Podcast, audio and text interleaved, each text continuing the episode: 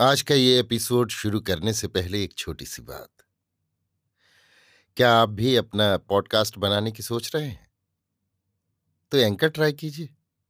ये पॉडकास्ट बनाने का सबसे आसान तरीका है। नंबर एक, ये फ्री है। नंबर दो, इसमें कई सारे ऐसे टूल्स हैं जो आपको अपने फ़ोन और कंप्यूटर पर रिकॉर्ड और एडिट करने की फैसिलिटी देते हैं। नंबर तीन आप अपने पॉडकास्ट को डिस्ट्रीब्यूट भी कर सकते हैं, जिससे इसे स्पॉटिफाई और दूसरे प्लेटफॉर्म पर सुना जा सके। तो डाउनलोड कीजिए फ्री एंकर ऐप या विज़िट कीजिए एंकर डॉट एफ़ पर अपना पॉडकास्ट स्टार्ट करने के लिए। ये तो थी एक छोटी सी जानकारी, और अब शुरू करते हैं एपिसोड का सिलसिला। तो आज के एपिसोड में लीजिए सुनिए रविन्द्रनाथ टैगोर के लिखे उपन्यास, चोखेर बाली के हिंदी अनुवाद, आँख की किरकिरी का भाग चवालीस, मेरी यानी समीर गोस्वामी की आवाज़ में। दूसरे दिन बड़े तड़के ही महेंद्र बिहारी के घर पहुँचा। देखा दरवाजे के आगे बहुत सी बैलगाड़ियाँ खड़ी हैं और उन पर असबाब लादा जा रहा है। महेंद्र ने भज्जू से पूछा, क्या बात है भज्जू? भज्जू ने कहा, बाबू साहब ने बाली उत्तरपाड़ा में गंगा किनारे एक बगीचा लिया है। वहीं सब सामान जा रहा है। महेंद्र ने पूछा, बाबू घर में है क्या? भज्जू ने कहा, वे सिर्फ़ दो तीन दिन कलकत्ते रहकर कल बाली के बगीचे चले गए हैं। सुनकर महेंद्र का मन आशंका से भर गया। वो अनुपस्थित था और इस बीच में ज़रूर विनोदनी और बिहारी आपस में मिल चुके होंगे। इसमें उसे जरा भी संदेह न रहा। वो अपनी कल्पना की आँखों से देखने लगा। विनोदनी के मकान के सामने भी इस समय बैलगाड़ियों पर सामान लादा जा रहा होगा। और फिर अपने मन में कहने लगा, इसीलिए मुझे बेवकूफ़ को विनोदनी ने अपने पास से दूर हटा रखा था। एक क्षण की भी देर न करके महेंद्र अपनी गाड़ी में बैठ गया और कोचवान से बोला, चलो।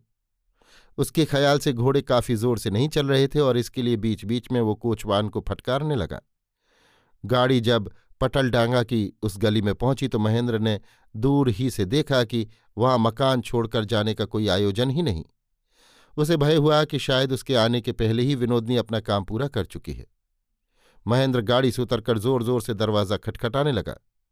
भीतर से एक बूढ़ी ने दरवाज़ा खोल दिया। महेंद्र ने उससे पूछा, सब ठीक तो है? नौकर ने कहा, जी हाँ सब ठीक है।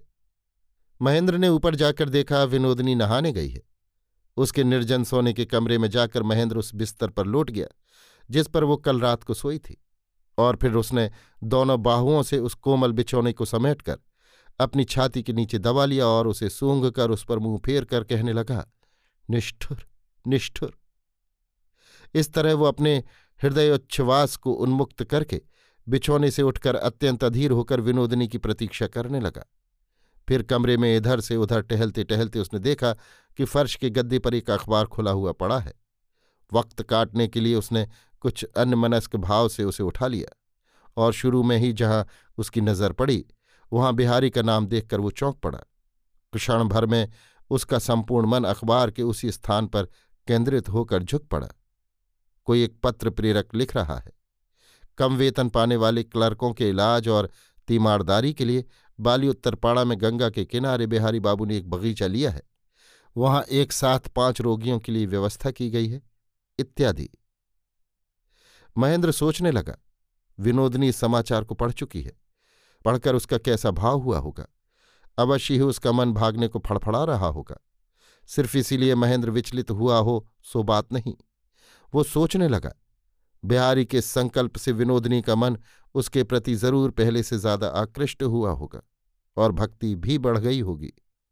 बिहारी को उसने मन ही मन हम्बक कहा, और उसके काम को पाखंड बताकर मन ही मन कहने लगा लोगों के आगे अपने को परोपकारी सिद्ध करने का व्यसन बिहारी के बचपन से ही है।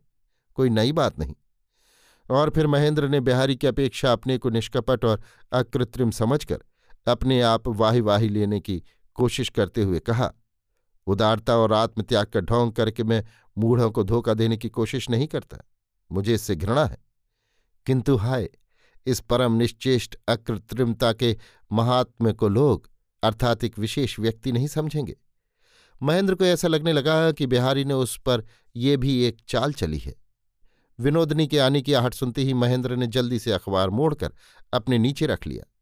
सध्या स्नाता विनोदनी के कमरे में घुसते ही महेंद्र उसके चेहरे की ओर देखकर विस्मित हो उठा। उसका ये कैसा अपूर्व सुंदर परिवर्तन हुआ है। वो मानो इधर कई दिनों से अग्नि तपस्या कर रही हो।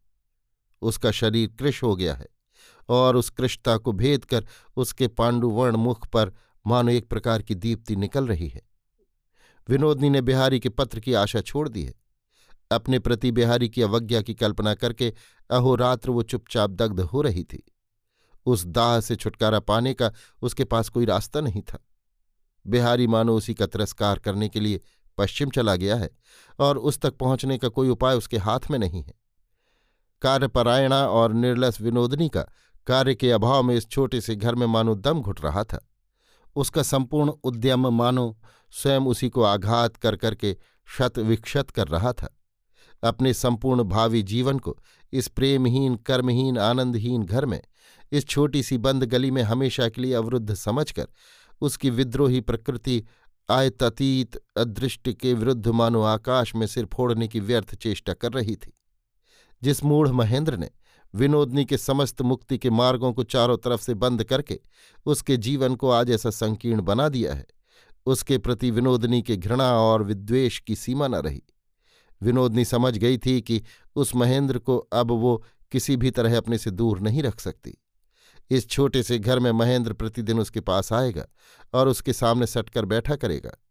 प्रतिदिन अलक्ष्य आकर्षण से थोड़ा थोड़ा करके बराबर उसकी तरफ़ अग्रसर होता रहेगा। इस अंधकूप में, इस समाज भ्रष्ट जीवन की पंकशैया पर, घृणा और आसक्ति में परस्पर जो रोज एक लड़ाई होती रहेगी, वो अत्यंत विभत्स होगी। विनोदनी ने अपने हाथ से, अपनी चेष्टा से ज़मीन खोदकर, महेंद्र के हृदय के अंतस्थल से जिस लोल जिह्वा लोलुपता के क्लेदाक्त सर्प को बाहर निकाला है, उसके पुच्छ पाश से वो कैसे अपनी रक्षा करेगी? एक तो वैसे ही विनोदनी का हृदय व्यथित है। उस पर ये छोटा सा संकीर्ण घर और महेंद्र की वासना तरंग का प्रतिक्षण आघात। इसकी कल्पना मात्र से विनोदनी का संपूर्ण मन पीड़ित हो उठता है। जीवन में इसकी समाप्ति कहाँ है? कब वो इन सब धर्म संकटों से छुटकारा पा सकेगी? विनोदनी के थके हुए पीले चेहरे को देखकर महेंद्र के मन में ईर्षा नल जल उठा। उसमें क्या ऐसी कोई शक्ति नहीं है, जिससे वो बिहारी की चिंता से इस तपस्विनी को बलपूर्वक उत्पाटित कर सके? ईगल पक्षी जैसे भीड़ के बच्चे को क्षण में झपट्टा मारकर अपने दुर्गम अभ्रभेदी पर्वत नीड़ में ले जाता है।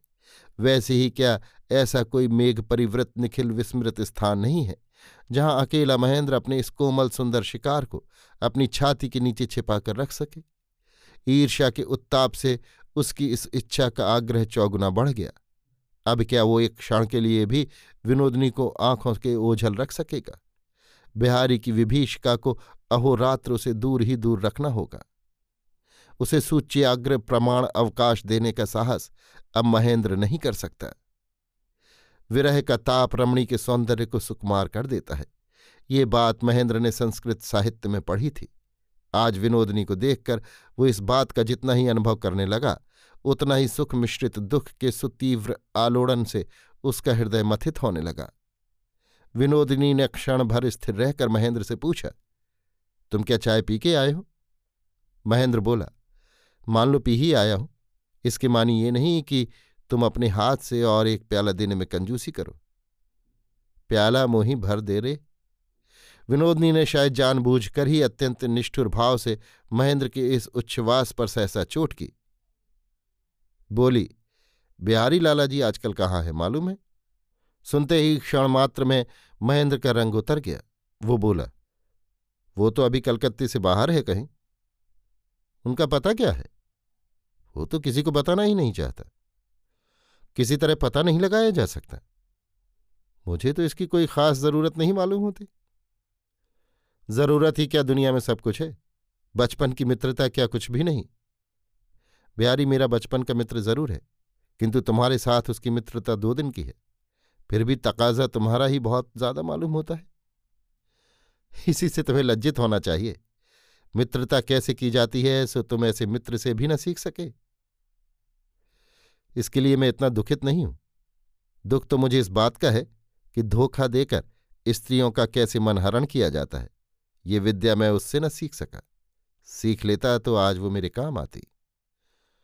वो विद्या सिर्फ़ इच्छा रहने से ही नहीं सीखी जा सकती। उसके लिए शक्ति चाहिए। ऐसे गुरुदेव का ठिकाना अगर तुम्हें मालूम हो तो बता दो। इस उम्र में एक बार उनके पास जाकर दीक्षा ले आऊँ उसके बाद शक्ति की परीक्षा हो जाएगी। अपने मित्र का पता अगर ना लगा सको तो प्रेम की बातें तुम मेरे आगे न किया करो। बिहारी लालाजी के साथ तुमने जैसा बर्ताव किया है, उसे देखकर कौन तुम पर विश्वास कर सकता है? मुझ पर अगर पूरा विश्वास न करती होती तो मेरा तुम इतना अपमान नहीं कर सकती थी। मेरे प्रेम के विषय में अगर तुम इतनी निसंशय नहीं होती तो मुझे शायद इतना असहज दुख न उठाना पड़ता। बिहारी किसी के वश में न आने की विद्या जानता है। वो विद्या अगर इस अभागी को सिखा देता तो उसकी मित्रता का ये सबसे बड़ा काम होता। बिहारी जो मनुष्य ठहरा, इसी से वो किसी के वश में नहीं आता। इतना कहकर विनोद ने अपने खुले हुए बालों को पीठ पर फैलाकर खिड़की के पास जैसे खड़ी थी, वैसे ही खड़ी रही। महेंद्र सहसा उठ के खड़ा हो गया और ज़ोर से दोनों मुट्ठियाँ बांधकर रोष गर्जित स्वर में बोल उठा, क्यों तुम बार बार इस तरह मेरा अपमान करने का साहस करती हो? इतने अपमान का तुम्हें कोई प्रतिफल नहीं मिलता। सो क्या तुम्हारी शक्ति से या मेरे गुण से? मुझे अगर तुमने पशु ही समझ रखा हो तो खुंखार पशु ही समझना। मैं आघात करना बिल्कुल जानता ही नहीं। इतना बड़ा कायर मुझे मत समझ लेना। इतना कहकर और क्षण भर स्तब्ध रहकर वो विनोदनी के मुँह की तरफ़ देखता रहा। उसके बाद कहने लगा, विनोद, अब यहाँ से और कहीं चलो। हम लोग बाहर चलें तो अच्छा। पश्चिम की तरफ़, पहाड़ पर, जहाँ तुम्हारी इच्छा हो चलो। यहाँ जीने की जगह नहीं, मैं मरा जा रहा हूँ। विनोदनी ने कहा, चलो, अभी चलो। पश्चिम की तरफ़ घूमा जाए।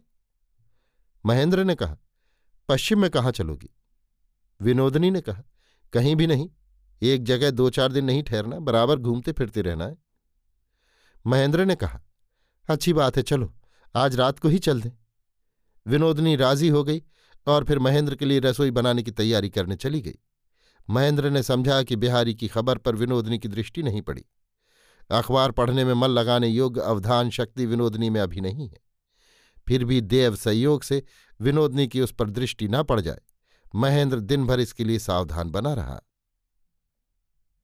अभी आप सुन रहे थे रविन्द्रनाथ टैगोर के लिखे उपन्यास चोखेर बाली के हिंदी अनुवाद, आँख की किरकिरी का, भाग चवालीस, मेरी यानी समीर गोस्वामी की आवाज़ में।